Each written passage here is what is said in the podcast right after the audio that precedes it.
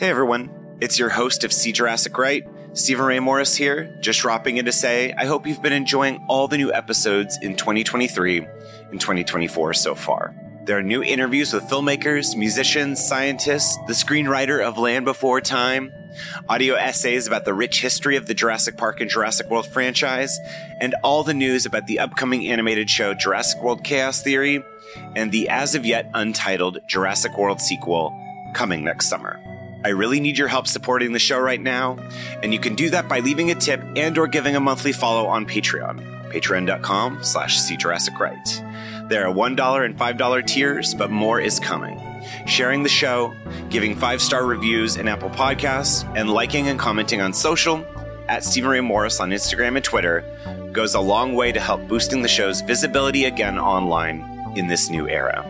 I'm an independent podcaster, and your support is so important and means the world to me in keeping this podcast running. Link to the Patreon is in the show notes. Hold on to your butts. Thank you, and now on to the show.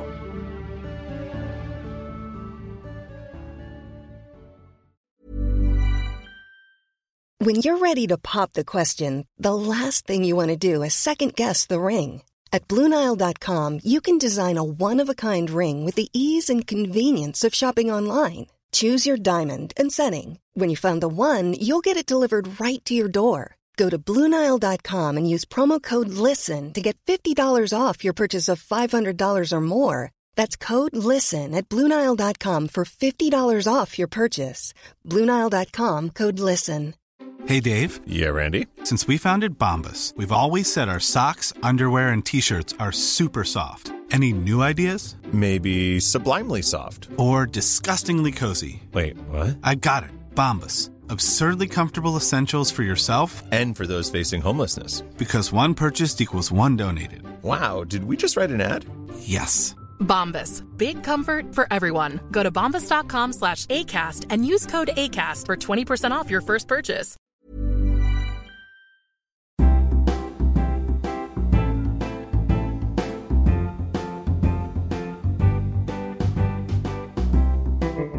Morris, this is Amelie Belcher again. I just left you the uh, little story about the Jurassic Park playset not functioning, but it completely slipped my mind because I'm so excited to be leaving a message for your podcast that, um, yeah, my husband and I are such big Jurassic Park fans that this October we got married on the Jurassic Park ride at Universal Studios Orlando, Florida. So I could send you a photo of our wedding photo. What is the photo that you take when you take on the ride, if you'd like? Uh, if you want to share that. But yeah, we got married on the Jurassic Park ride dressed as Ellie Sattler and uh, Doctor Grant because we are those people. So that's how much we love Jurassic Park, and thank you so much once again. You're the best. Bye.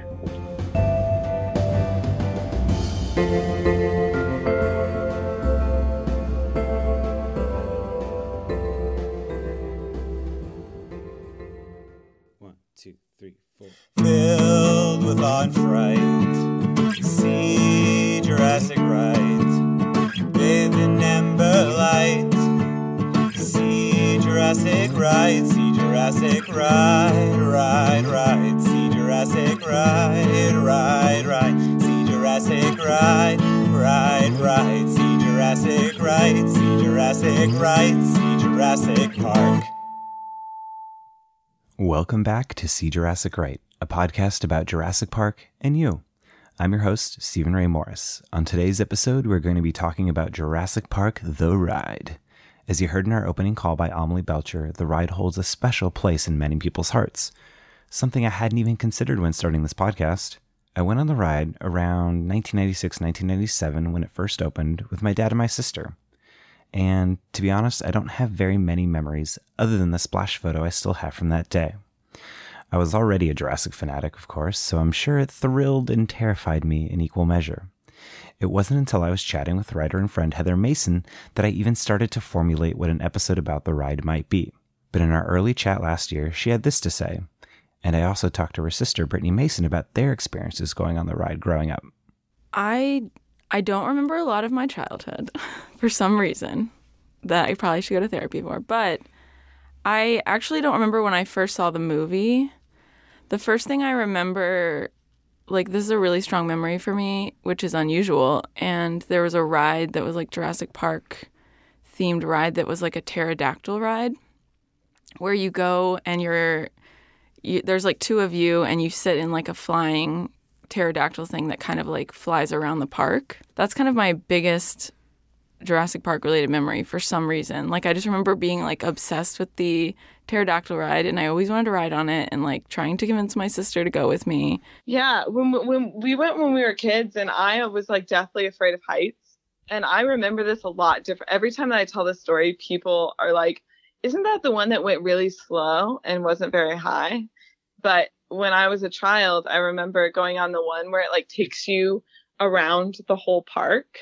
And and you're supposed to be on like a Pteranodon, I think. It. I mean, it was so scary.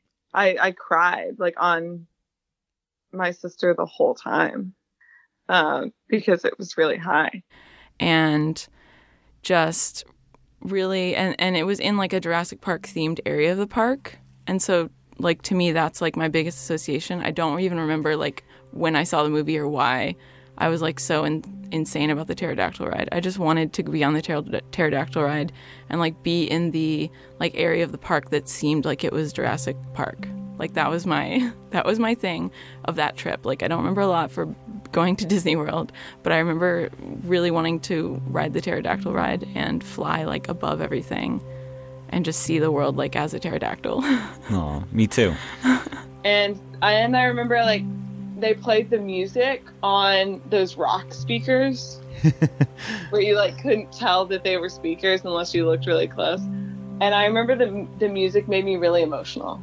Like even as a, like I didn't, I hadn't seen the movies as a, probably the first two times that we went. But I, I remember like being like, I felt like I was in a movie while we were playing on these, oh on these like rope things, because like the music is so powerful, um, and they would just play the soundtrack like over and over and over, which yeah. I thought was, and it was very like moving.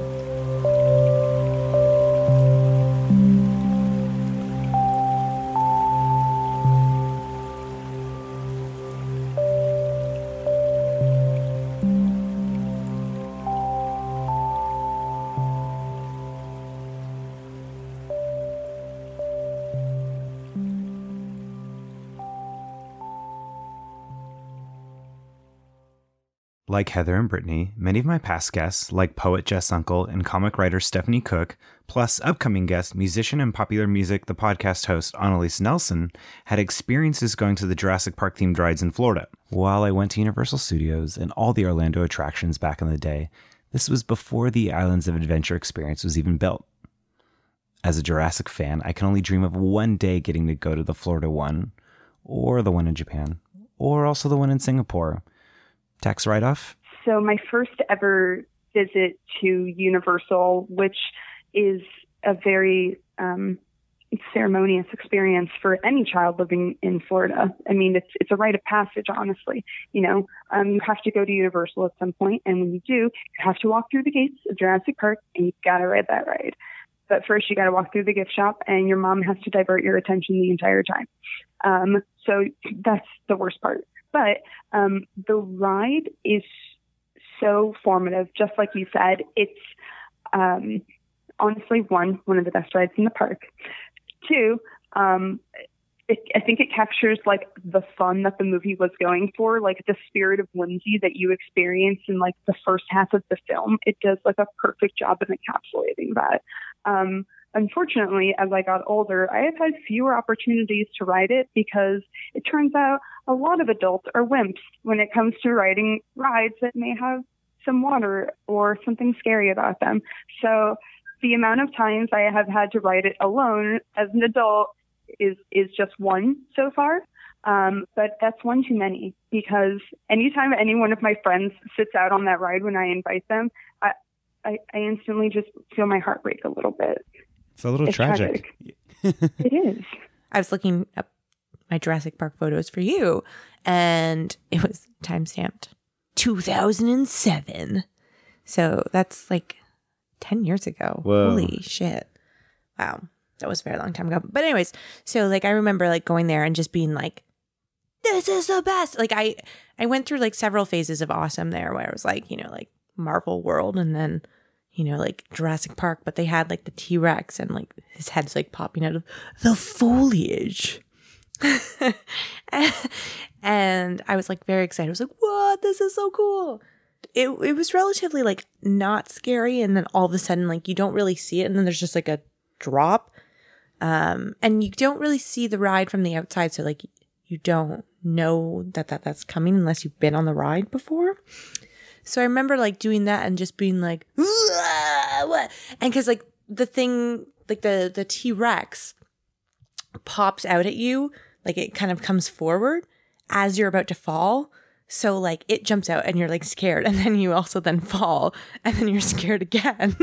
So I just remember like a whammy of like a whammy, double whammy of being scared. It it was so it, it was unlike any other ride I'd ever been on because it was it just subverted your expectations. You got splashed when you had no idea it was coming. Like most rides, I feel like build up to the spectacle, and I think that it felt very true to the film and feeling like there are always going to be these moments that will surprise you that kind of seeming not come out of nowhere, but that kind of take you take you by surprise. And then that drop at the end, I remember being like, this puts Splash Mountain to shame, like in a big way.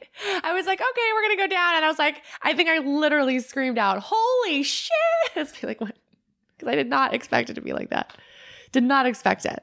But for most of today's episode, I wanted to focus on the original, the Orig, the ride that costs nearly twice as much as the budget of Jurassic Park the movie. That's right. Budgeted at one hundred ten million dollars, Spielberg envisioned the Hollywood ride before shooting the film, and work had become eighteen months before the movie's release. Fun fact, there's concept art of the ride playing on the slideshow in the background of the dining room sequence early on in the film. Also, many props and animatronics from the movie were retrofitted to work in the semi-soapy waters of the ride. On June twenty-first, nineteen ninety-six, three years after the release of Jurassic Park and about a year away from the release of J P's sequel The Lost World, Steven Spielberg and Jurassic Park star Jeff Goldblum lit the torches of the Jurassic Park The Ride gate to kick off the grand opening. Irena Richards and Joseph Mazzello, Lex and Tim, along with Goldblum and Spielberg, were the first to ride it. My last trip to Universal Studios and Jurassic Park The Ride, and first time in seven years, was back in August of twenty seventeen with past guest, writer and dear friend Simone Nathan. I talked about it on Minisode three if you want to go back and hear my breezy recollections, but Simone told me then a fascinating fact about Spielberg's first trip on it as we stepped on the ride. All right. Oh, I just had such a good idea. I can pull this up. No, that's a bad idea. Where is it?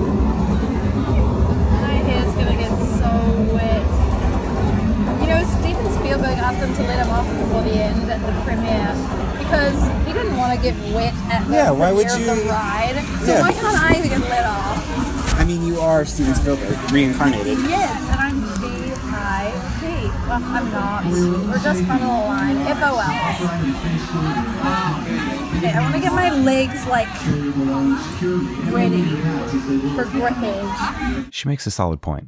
The eighty-four foot at fifty-four degree angle drop does not mess around. However, I love the ride because, like the movie it's based on, it manages to combine the wonder and the fear in similar ways, creating an experience that might just get us as close as we ever possibly can to the real thing. Possibly. Now today, I had two very fun conversations with two people who had fascinating, if myth-breaking experiences with the ride, mixing routine with thrills. It shows us that movie magic is tenuous at best, so we must celebrate it when we can. Megan Baker, photographer, friend, and resident S Club seven fan, had shared on this podcast her love of the Lost World Jurassic Park before in detail on episode six, but when she moved to Los Angeles, the ride provided a kind of warm-up routine, a cup of coffee before her nights at U C B.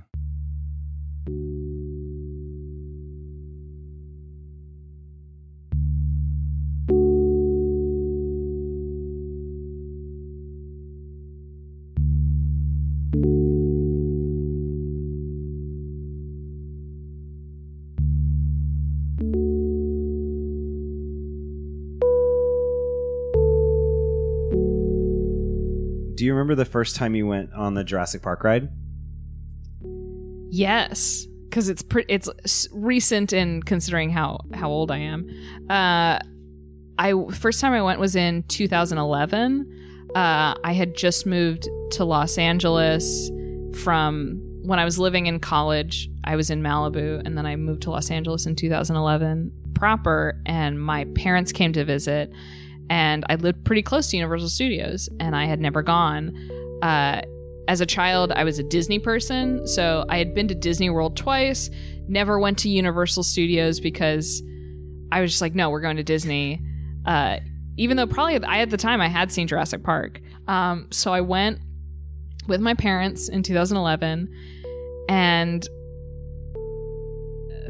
I don't know how to, you know, lead up to this in a way, because I was so excited for the ride. You know, it starts off very slow. You see your, you know, all the dinosaurs better names than yeah. I do. You see the the long-necked one and the the little velociraptors playing around and the triceratops, and and then everyone knows that it gets to the part where you go up very high, that everything's going wrong. You're in the the science labs where things are being t- torn apart. There's raptors in the rafters. And you get to the part, the drop, which was what everyone knows about. And I was like starting to panic as I, we got to that part, because it really hit me that the the animatronics that you see on the ride are pretty much look exactly like the animatronics that are in the movie that you see run around and eat people.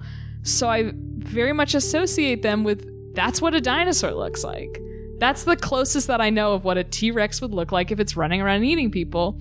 So on a ride, that thing coming at you is pretty much the real thing. So I started really freaking out.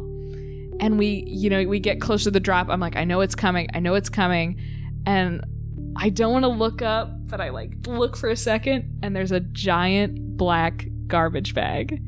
And the T-Rex head was under construction, so nothing comes down at you except a big garbage bag, and then you drop.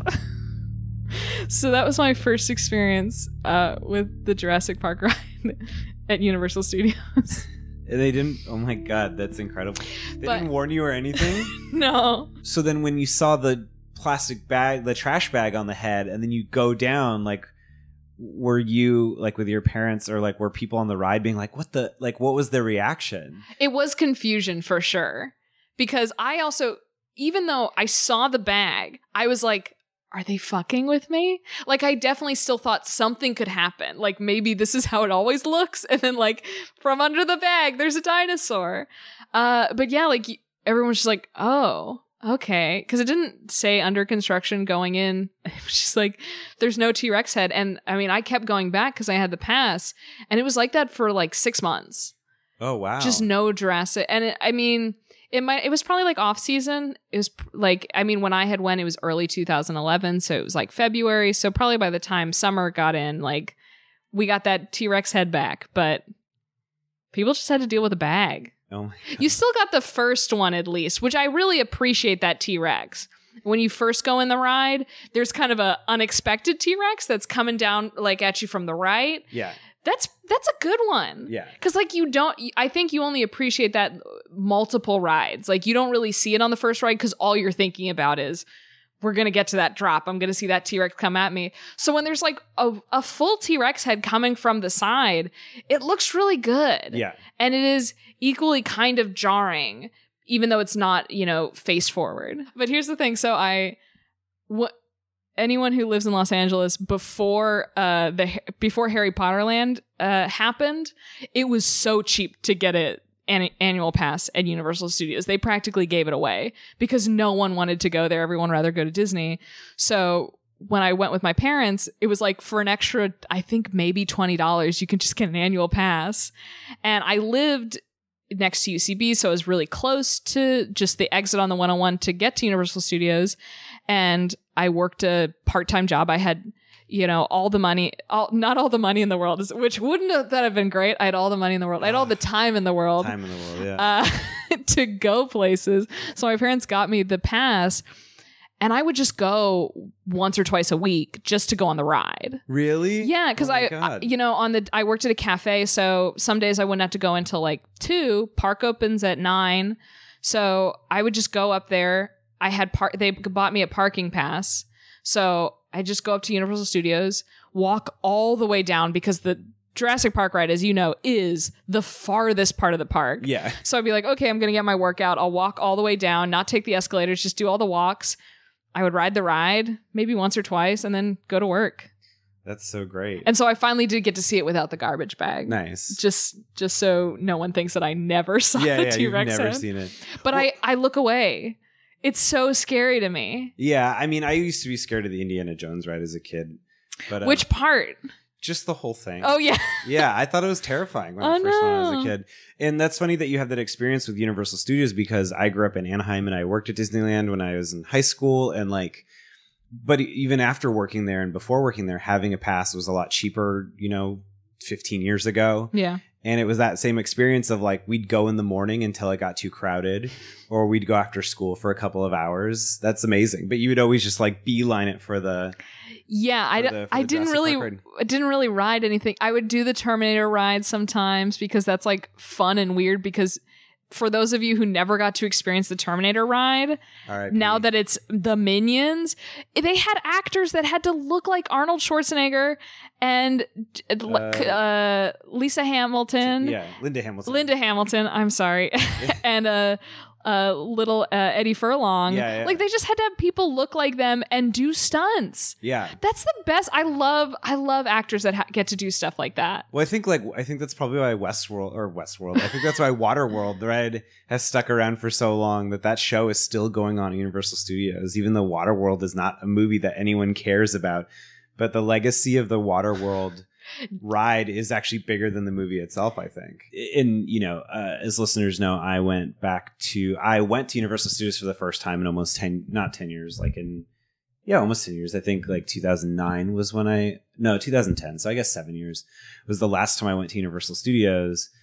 And so it still was like, it felt so fresh to me, especially the Harry Potter's. So it kind of, so many rides have like there was no Simpsons the last time I was there. There was no Harry mm. Potter the last time I was there. There was no there was Mummy, but there wasn't the Transformers.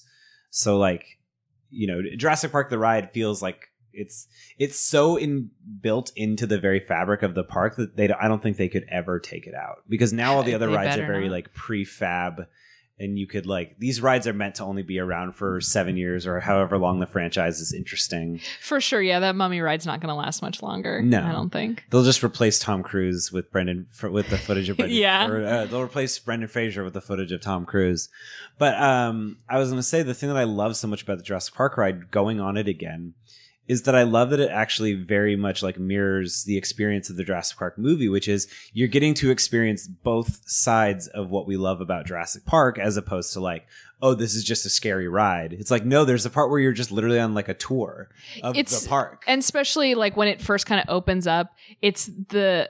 It's majestic. Yeah. Because you see the Brontosaurus is one of the first things you see and that very much mirroring the the movie.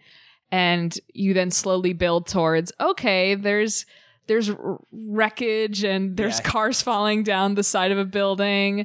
And then you have a literal like arc to a climax where you go uphill and start seeing the dinosaurs come at you. And yeah. And in a great. weird way, it feels like its own like a side adventure. Yeah. That like feels like it it's it's I think it maybe now that I'm realizing, I feel like what makes it almost more like timeless in a way is it doesn't involve the main characters from the movie at all. It's not like these rides where they're like, oh gosh, all you people are here with us on this adventure. It's like Alan Grant and like Jeff Goldblum or Alan Grant, Alan Grant and Jeff Goldblum. It's, you know, it's Doctor Ellie Sattler. It's Doctor Alan Grant, Doctor Jeff, uh, Jeff Goldblum. uh, it's, Yeah, it's Ellie Sattler, Grant, and, you know, Ian Malcolm. It's not like they, it's like a visual ride where they like turn back at you and they're like, come on, this way, you know, or whatever, it, you know. Oh, you mean it's not like Brendan Fraser getting a cup of coffee at the end of the Mummy ride? No, no, not at mm. all. But it's like, so it's allowed to be its own thing versus like so heavily tied into, like so many rides at Universal Studios are like the main character of the actual story looking over their shoulder at you guys. Like, how'd you guys get with us, you know, like, or even like Star Tours or, you know, things like that. And I'd say just like the Jurassic Park franchise, the Spinosaurus is the farthest away from the rest of the ride. Yeah. Uh, separate. It's yes, a separate thing. It's in a corner. We we're, don't talk about it. Yeah, where it belongs. But you can find it if you want it. Well, and it's funny that you say that because, like, I think what's cool. Oh, yeah, yeah. What's so cool about the... Yeah, nobody cares about the spinal suit. I wonder if they're ever gonna... On that same note, I wonder if they're ever gonna fix the... Because you never experienced that, the the um, the Ford Explorer dropping. Yes, I have. Oh, really? Yeah. Oh, sometimes so it does I work ha- sometimes. Sometimes. Oh, because I it didn't work for this last time, and then it didn't work the time seven years before. So I just assumed that they didn't do it anymore. I... You know, you need to have an employee come on and be able to explain why sometimes it's there and sometimes it isn't. But I'd say fifty-fifty when I went on that okay. ride for for a year straight. Like, sometimes it would be there and you'd get to see it fall. And sometimes you'd just hear the sound effect and there'd be nothing there. Oh, my God. That's so funny. Yeah, I just for some reason, I think, again... If I've only gone on the ride twice in seven years, I like that that's enough evidence for me to be like, it doesn't work anymore. I mean, I would believe that. Like, you're like, why can't you get this one thing to work? Yeah. Put the money in. Well, yeah, I just wonder if it is like a... It, the cost of like replacing the whole thing, but clearly... It, it works, works sometimes. sometimes. It must yeah. be just a really difficult mechanism. Yeah. That it's just messes up a lot and you rather spend your money on Transformers more of the time. Yeah. I mean, really, that's the only um, that's the only part of the ride that's kind of mirrored from the movie.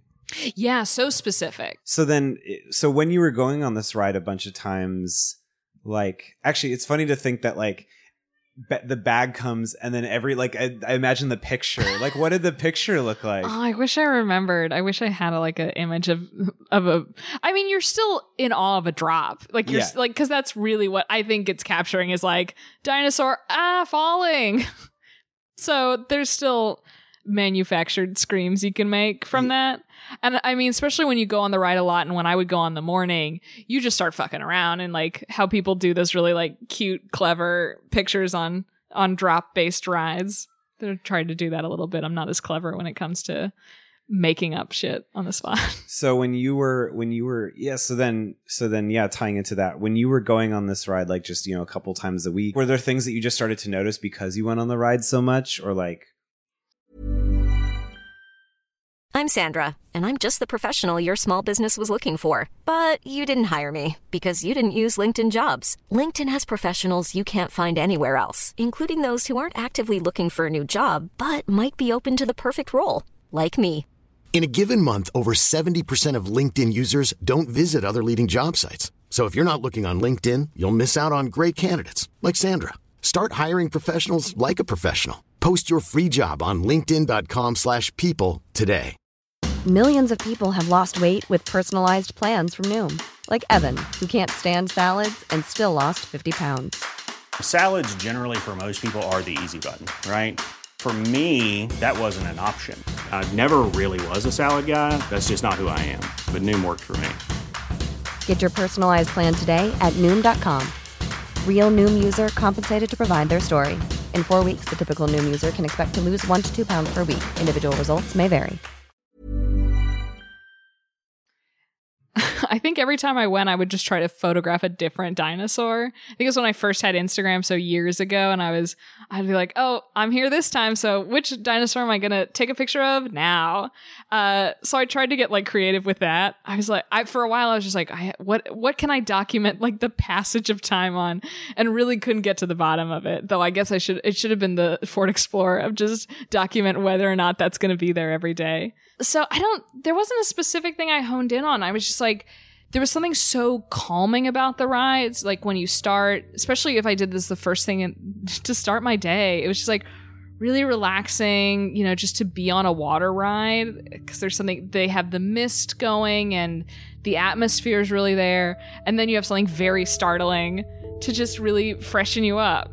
And then, you know, you get hit by water at the end when you have dinosaurs shooting water at you. So the, like basically the Jurassic World ride was like your like your cup of coffee. Yeah, it was just a great warm up routine for the morning. You work out, you calm, you scare the shit out of yourself, and then you go to work. That's so funny. That's so crazy. That's it was so great. Awesome. Yeah. Only once did I get to ride the ride all by myself. Oh really? Where there was no one there, and I just went on. What was that like? Amazing. Like, having a ride all to yourself just sounds incredible. Yeah, I wish I was more adventurous, that I had, like, jumped into every seat and, like, really, but I didn't want to get kicked off. Well, yeah. I was like, I don't want to get in trouble. So, but it was just, like, you, you really feel like it's just all yours. Like, this, I guess being, like, when, in the original movie and they get to go to Jurassic Park and you realize it's just, like, five people on an island full of dinosaurs get to be one person on a ride full of dinosaurs. Yeah. That's funny. So that that mirrored almost more like what the movie was like, and having this whole empty park. Yeah, really isolated within majesty and danger. That's so great. That's really cool. Oh, man. I wish the pass wasn't so expensive now. It is. Oh, fuck Harry Potter, man. Yeah. That's one thing I want people to take away from this podcast is, fuck Harry Potter. They ruined my Jurassic Park ride.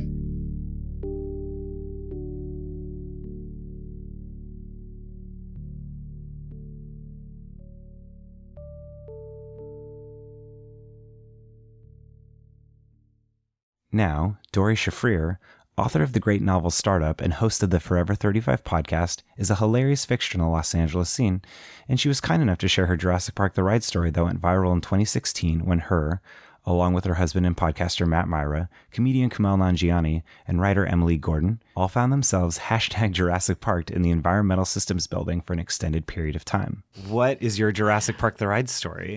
So, um, all right. Uh, my husband, Matt Mira, is a comedian and comedy writer, and um, we met in two thousand fourteen. And I guess for a, a few years, I don't know how long this has been going on, uh, there was a like a group outing to Universal Studios for Halloween Horror Nights that um, some like Paul Scheer and some other comedians would like put together. And so Matt would always go. And so when we got together, um, we started going as well. And so we were on the Jurassic Park ride and we were kind of like riding along. And I'd been on the ride, you know, a bunch of times before. And it just at one point stopped. And we were like, all right, whatever, it's just going to keep going. And then it didn't. And then it like powered down. And we were like, huh. And they, you know, then like a, a voice came on the, the speaker and was like, please stay on the boats. Like, you know, don't, don't try to escape, essentially. Like, I mean, they didn't phrase it like that, yeah, but yeah. They were like, don't get out. Um, and we were like, okay, they're like, you know, we should be moving shortly.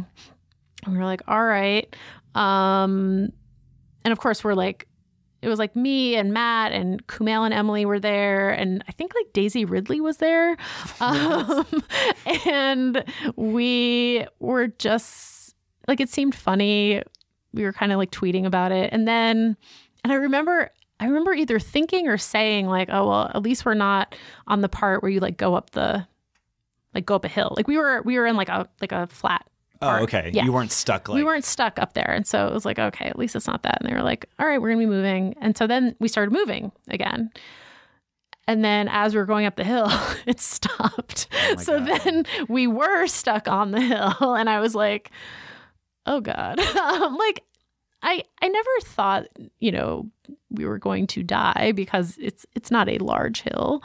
Um, but it was also like, huh, this is like not a great predicament to find myself in. Now, um, um, growing up, were you like a theme park person, or was it like... I was an amusement park person as a kid. There was an amusement park. Um, I grew up in Boston, and there's an amusement park called Canby Lake Park that's in Salem, New Hampshire. That's like where everyone in New England goes to amuse themselves. Um, but, you know, of course, being New England, it's only open in the summer. So, oh, wow. Yeah. Uh, it opened like it was like open Memorial Day to Labor Day, I think. Um, but I would go my parent my grandparents lived in Florida, so we would go to Disney World. I probably went to Disney World like four or five times as a kid. And like, oh, cool. Really liked Disney World. I really liked Epcot. I thought Epcot was like the coolest thing. Um, and this was pre like Animal Kingdom and uh, M G M and whatever, Hollywood Studios, I guess it's called now. Um, it was just Disney World. It was just Magic Kingdom and Epcot. Yeah, that was the last. That's the only, that's the last and only time I've been to Disney World, and Epcot was like in ninety-four or uh-huh. something like that. So yeah, before... It seems like now it's like a whole, and then it's now a, with it's like Harry a Potter. City. Yeah. Yeah. It's crazy. Um, so yeah, I was into theme parks as a kid, not so much as an adult. I do like roller coasters, but I also, I get motion sickness on like three D rides. Oh. So, which I learned, I mean, I get motion sickness in cars if I like try to read, not just like normally, but if I try to read, I get motion sickness. And so I don't go to theme parks a ton. And so I didn't realize this until I went to Universal in Florida and we went on the Harry Potter ride and I was like, oh, I feel sick. Like, this is not good. So I just closed my eyes and that was like sort of okay. But the same thing happens like on the Transformers ride. Um, so yeah. Yeah. I, I like in terms of rides, I think Universal is like vastly superior to Disney. Mm-hmm. Um, so I, I prefer going there if like if we're just talking like straight rides. Yeah, yeah. Yeah, not for the atmosphere, but just for Yeah, the... yeah. I mean, I think the atmosphere at Universal is like whatever, um, to be honest, like both here and in Florida. Um, but the rides are like much better. Yeah. Well, it's almost like because they're changing the rides to just be whatever the new movies are, they can't really like invest in like a like a, a fulfilling experience. Yeah, it doesn't feel quite like a cohesive experience in the same way that Disney does, obviously. It doesn't have like the mythology that Disney does. Yeah. Um, but yeah, and I guess, you know, Harry Potter World in Florida is like very cool, I think. Oh, wow. Um, you take the train there and like it's really neat. Oh, that's cool. And like it's cool here, but it's kind of small. Yeah. um, and especially for me, like I can't really go on the, the like the main attraction ride. So then the other option is this like is like the thirty second roller coaster. Yeah. Well, I I went for the first time in August and somebody was telling me that you used to wear three D glasses on that main Hogwarts ride and I felt sick from without the glasses. Oh. So I couldn't even imagine wearing three D glasses on that ride. I'm trying to remember. I must have worn three D glasses in Florida because that was like three years ago now. Yeah, I think only recently in L A because okay. I had another friend or somebody else who I talked to, they were like, yeah, when I went on like a year ago, it was like three D glasses. And I was like, I couldn't even imagine that with three D glasses because I was already like... Right. Well, know. I remember when, like, before it opened here, there were all those reports that, like, when they were testing it, workers were, like, puking everywhere. No. Oh, my gosh. Like, huh. That's a good endorsement, right? Yeah, exactly. It's like, mm, well. Oh, wow. So yeah. then, so you're stuck on the ride. So we're stuck on the ride. And are people, like, is any, like... At the point when you started tweeting, were other people like were people noticing that it was like closed and unusually like had you been on other rides before that have gotten stuck or was this like, well, this is the f- weird? Yes, yes. Oh, we were on we were on a three D ride that got stuck. It might have even been Harry Potter in Florida. We got stuck. There was like a three D ride that we got stuck on, but not for that long. Um, and I feel like I've been on like Haunted Mansion in Disneyland when it like stopped for a few minutes, yeah. but then like kept going. Um, I've never been, knock on wood. Yeah, right. I've never been stuck on a roller coaster or on like a pirate ship or, you know what I mean? Yeah. Like something that. Ooh, the, the thought of that now just made yeah, my stomach like. Yeah, you don't want to be stuck on a pirate ship. Or um, those Rescue nine one one. Billboards that are all over L A, like where it's the roller coaster upside down. Yeah, that see that. Yeah, you don't want to be stuck on that. Um, and I like roller coasters, but you know, you don't want to be stuck on one. Um, no, I mean it. It was sort of like a jolly atmosphere, um, because again, it's not like a roller coaster or a pirate ship. Like it, it's not. It's not like really a scary ride in terms of like the physical aspects of it. Um, but then at some point. I, and I can't remember if we were still on the hill or if it had like started going again. And then I think we were still on the hill and they were like, okay, we're, we're like evacuating the ride. Oh my God. Yeah. The ride got evacuated.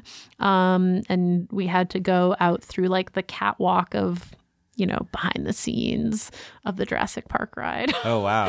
You know, go through like the emergency and like the lights came on. It was a real like, you know, like mythology killer. Oh, wow. Yeah. Oh my gosh. That's yeah. The, I've never been on a ride when they've turned the lights on uh, inside, but I think when I was waiting in line for Space Mountain one time you could, like, the lights turned on and you could oh. see inside. And then when I worked there in high school, it was like the two years where it was closed down. So the whole back was like open up so you could kind of see inside of it as they were like pulling out the old track and stuff like oh, that. Oh, wow. But that's like, crazy. But like being on a ride, like, I yeah. feel like that really kills the mystique. It really killed the mood. Yeah. It was like, okay, these like fluorescent lights are coming on. Like, yeah. So clearly it wasn't like a power issue if the lights were on. That was the other, like, I think if we had been in like the pitch dark, it would have been kind of scary. Yeah. But there were still lights, as I recall. Oh, wow. Yeah. So, and, but you said like, yeah, nothing was like shut down. It just, for some reason. Yeah. I, I mean, I, to this day, I don't know exactly what happened. um, yeah. I feel like they probably don't. I feel like I wouldn't even feel like I, I it's hard to imagine something bro- breaking, but not being so broken that the ride has to shut down for good. Yeah. It's like, what, what was an issue that just for like, Like, how long were you on the ride again? I mean, not that long. Couple. I mean, the ride itself is probably what? Like, how long is the ride itself? Do you know? Ooh. I always feel like rides are a lot, like, they're a lot shorter than you think they are. Yeah. It's like the Mummy ride, I think, is like literally th- a minute or yeah. something. But yeah. So I feel like that ride is probably what, like three minutes or something? Yeah. Um, so I don't know, a minute or two. That's so funny. They were like, all right, get out of here. Yeah, yeah. They they they were like, okay, you guys have to get off the ride. Like, what was uh, because you were because you were all tweeting about it. Yeah. What, like, was because I, I guess I would have been afraid to pull out my phone, like, and it's a wet ride, and then like it starts again, or like, were, oh, was it just yeah. like sort of like, eh, let's just kill the time? And yeah, it was kind of like, let's kill the time. This is sort of funny. Um, it didn't seem like we were in danger of getting like splashed at the time. Um, yeah. And then, you know, I guess because like, you know, Kumail was there, um, it got picked up as like a gossip item the next day, like in the New York Daily News. It was like, Kumail Nanjiani and friends like get stuck on Jurassic Park ride. Um, and so that was like kind of funny. That's hilarious. I mean, yeah, it was just like, oh, I mean, it's just, I'm trying to think of like, I feel like some way, like sometimes tweeting about being stuck at, like, I feel like flights is a very common thing to yeah. tweet about, like when you're, when it's like shitty or, or something like that. So like, have you ever tweeted, like live tweeted, like another kind of similar situation? Um, I feel like I, I try not to live tweet flight stuff anymore or like airport stuff anymore. On our honeymoon, um, we were going to Iceland and the plane, we had, a, we had like a connection in Seattle. And the plane leaving L A, the plane from L A to Seattle, we took off. And my husband was like, oh, we were like right by the wing. And he was like, the like he was like, the wheel didn't retract. He was like, that's not good. And then. Oh, my God. And then like we were flying for like ten minutes or so. And the pilot got on. He was like, so, uh, folks, we're going to have to turn back. Oh, my God. So, because he was right, like the wheel hadn't retracted and like, I guess we were like leaking fluid or something. And so we had to turn back. We landed, we had to switch planes. So I was like, I tweeted about that because it was just so ridiculous that like, yeah. we were on our honeymoon. And then we got to Seattle and the plane to Iceland was like, had also had a mechanical problem. And it was like another three hour delay or something. Oh my God. Um, so I did tweet about that, nice. But I try not to complain publicly too much about airports or flights or cable T V or, yeah. you know, that kind of stuff. But I, it, this was, it was, it, it wasn't like, we weren't like, hey, Universal, like, get your shit together. Yeah, like it was yeah. more just funny. Um, I think it was more just like good natured, like, oh, this is weird. We're stuck on the Jurassic Park ride. Yeah. You know? Well, yeah, it's in it's funny because that I feel like that ride, a lot of people have like memories of because that ride's so old now that it, it it feels like it's more common now that there's a lot of like like certain parts of the ride just aren't working at certain points. Oh, okay. It, it, it, it feels like it's sort of just part of the nature of that ride yeah. now, where like the dinosaurs look a little shaggy. Right, and, like, right, right. I feel like with the new movie coming out, they need to like refurbish the ride. I mean, you think like you think they would. I mean, there's been talks about it, but it's still like just rumors and, you know, but they just add Chris Pratt to it, just like, like a Johnny Depp style, like puppet totally. Or whatever. Yeah. Well, they just actually in Disney World, they just redid Pirates of the Caribbean. Oh, wow. Yeah. They like, I think to make it more like, like less, I think they made it, they tried to make it less sexist. Oh, well, that's good. Yeah. So um, apparently it, it, just either just reopened or it's like about we're going to Disney World later this month. So, oh, cool. Yeah. So my husband, who loves Pirates of the Caribbean, was very happy that it was going to be reopened.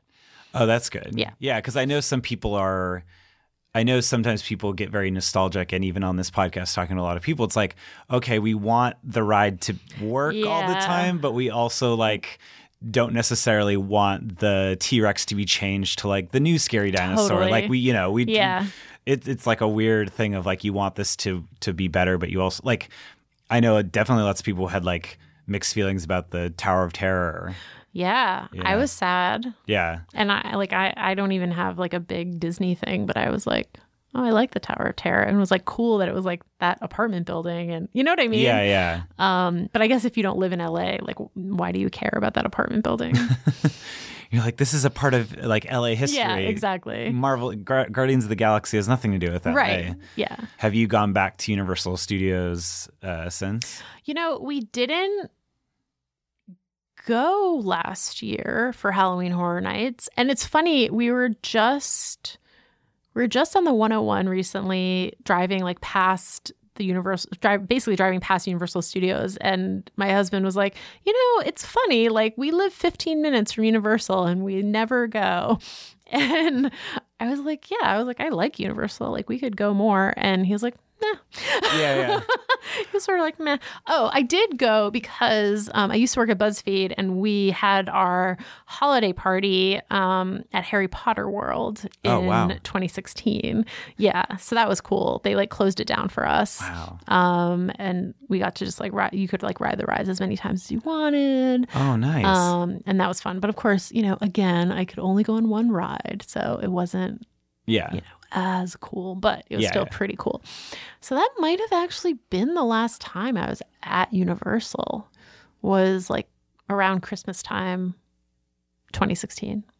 Well, yeah, I mean, it's, yeah, again, I've lived here for seven years and I've only gone once. And I love Jurassic Park, but it's like, I think it's just, to me, theme parks still kind of feel, even though I grew up around Disneyland, yeah. I feel like for me, it's it's still kind of like, I don't know. It's still just not what I would consider my repertoire of activities. Totally. And well, I and I even go to, when I used to live over on that side of town, I used to go to um, City Walk all the time oh, to see that's movies. Funny. Yeah. So it's like I literally you were just there. Yeah, I was there all the time, but just yeah. Because again, I think it's I think for me too, I've it's like the lines thing, and now that yeah. Harry Potter World is there, it's so much more expensive now. So it's sort of like totally. I wish I could. Well, that's the thing. It's like, oh, if you're like thinking about something to do with your friends, it's like expensive. Yeah. So I don't know. It just doesn't come up as like a thing to do. Maybe if, like, I don't know. I guess if you were a teenager. Yeah.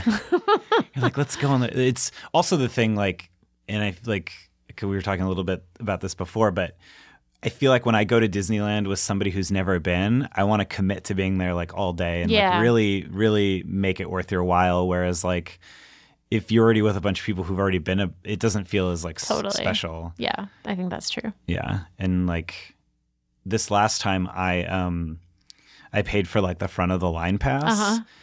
and it was and it's so much more expensive. Yeah, but it makes me be like, well, now I don't want to go to the park unless I can do totally. that. Totally, we did that in Florida, and it's like really nice. Yeah, well, I just feel like it's the you're. It's not that like.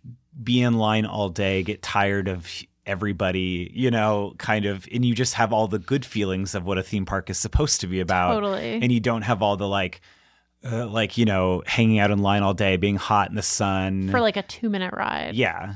No, I feel like in Universal Studios, I feel like they're kind of twisted about it, where like they make you walk in front of everybody, and they're like, "Hey, these people who you know paid for the two hundred dollar pass, like right. they get to go straight to the front." I know. And then yeah, but. That, and that, I guess maybe that's why I don't go that much, because it's like right. now this this really is like a that's like a, a two nights in San Diego or Santa Barbara yeah, or totally. like a, a trip. So it's right. not yeah so yeah it's expensive yeah. But I mean the Jurassic Park's right there. I know, I know.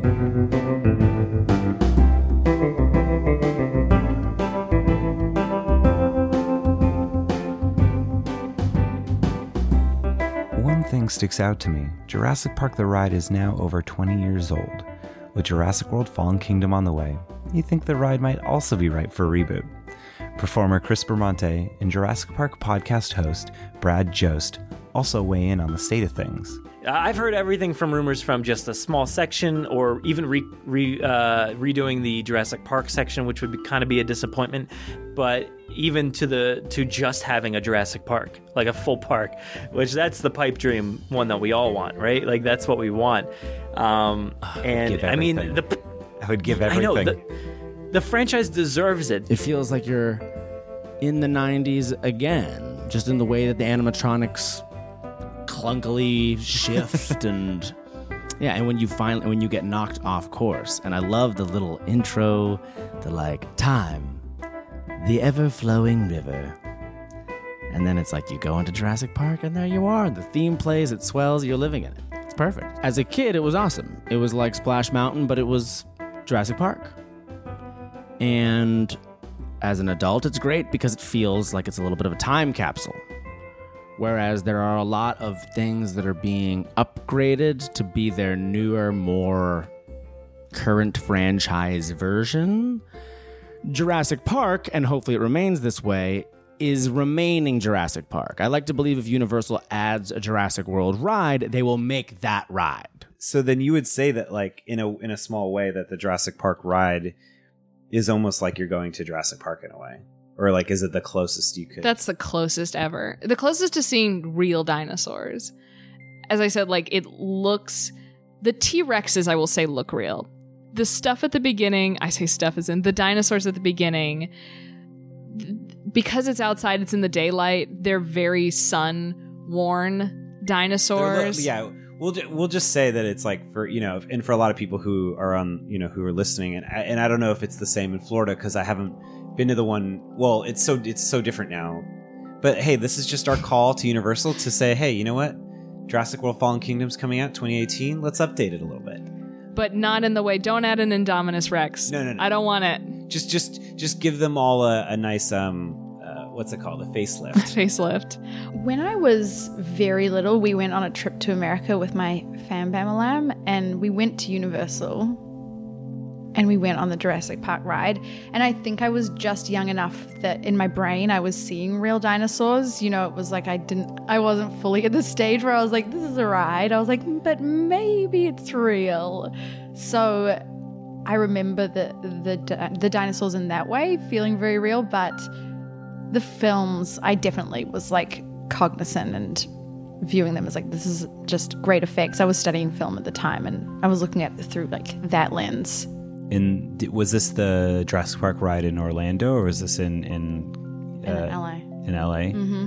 What what like what do you remember of seeing of going on that, if you remember anything? No, that's really tough. I think the way that I remember it is like the way that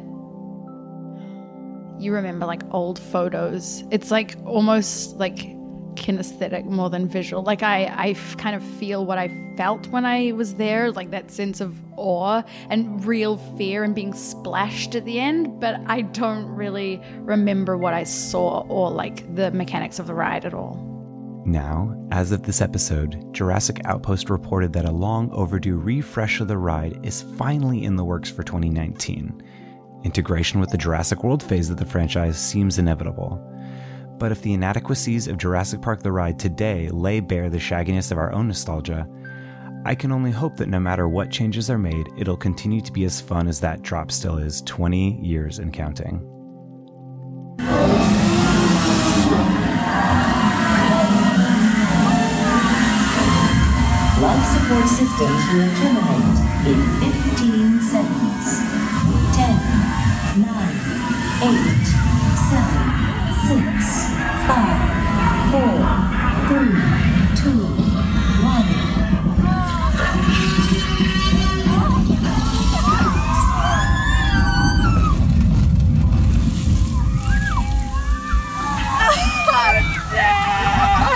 Oh, no! Oh, no! I feel like we were in the worst place for that. Oh. What's happening? Oh. They were like, yeah, but also like, get up.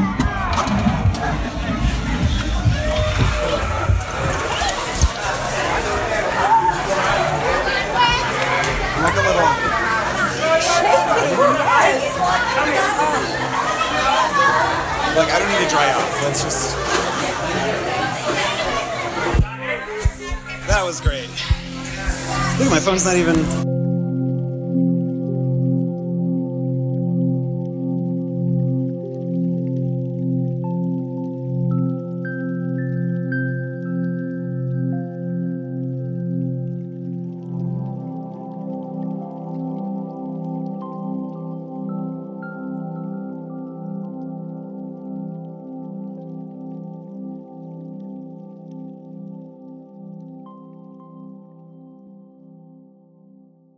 This has been episode ten of See Jurassic Right. My guests on this week's episode and future episodes were Dori Shafrir. You can find her on Twitter at Dori and listen to her podcast Forever thirty-five. Megan Baker. You can follow her on Twitter at Comedy Hipster. Simone Nathan. You can follow her on Twitter at Simone Nathan. Heather Mason. You can follow her on Twitter at Nerd Heather.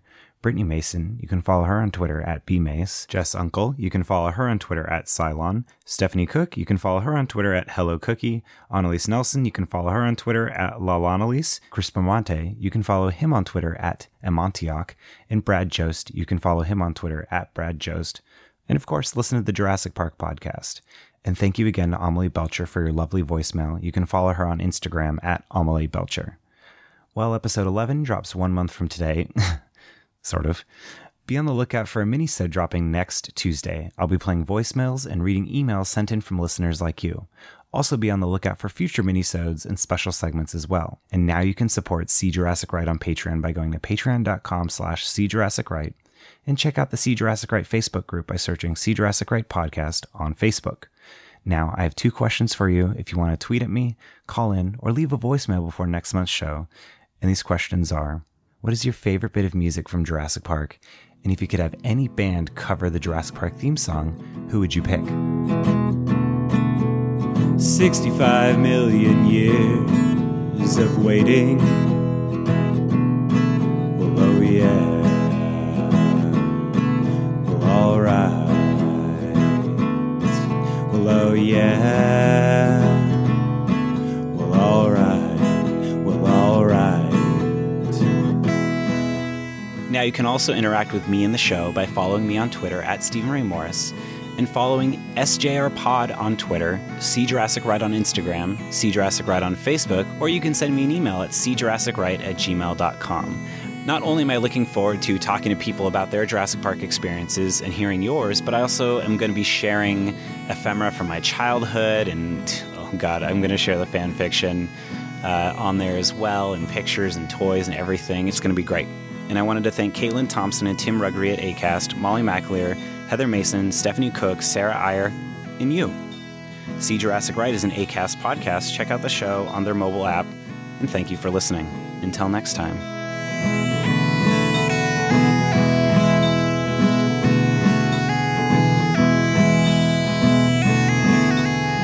fifty-five million years of waiting.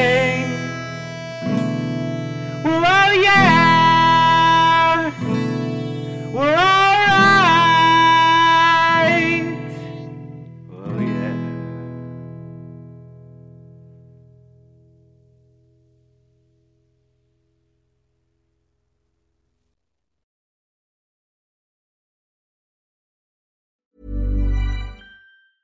Hey, it's Paige DeSorbo from Giggly Squad. High quality fashion without the price tag. Say hello to Quince. I'm snagging high-end essentials like cozy cashmere sweaters, sleek leather jackets, fine jewelry, and so much more. With Quince being fifty to eighty percent less than similar brands. And they partner with factories that prioritize safe, ethical, and responsible manufacturing. I love that. Luxury quality within reach. Go to quince.com slash style to get free shipping and three sixty-five day returns on your next order. Quince.com slash style. Imagine the softest sheets you've ever felt. Now imagine them getting even softer over time. That's what you'll feel with Bowl and Branch's organic cotton sheets. In a recent customer survey, ninety-six percent replied that Bowl and Branch sheets get softer with every wash. Start getting your best night's sleep in these sheets that get softer and softer for years to come. Try their sheets with a thirty-night guarantee. Plus, get fifteen percent off your first order at bowl and branch dot com. Code BUTTERY. Exclusions apply. See site for details.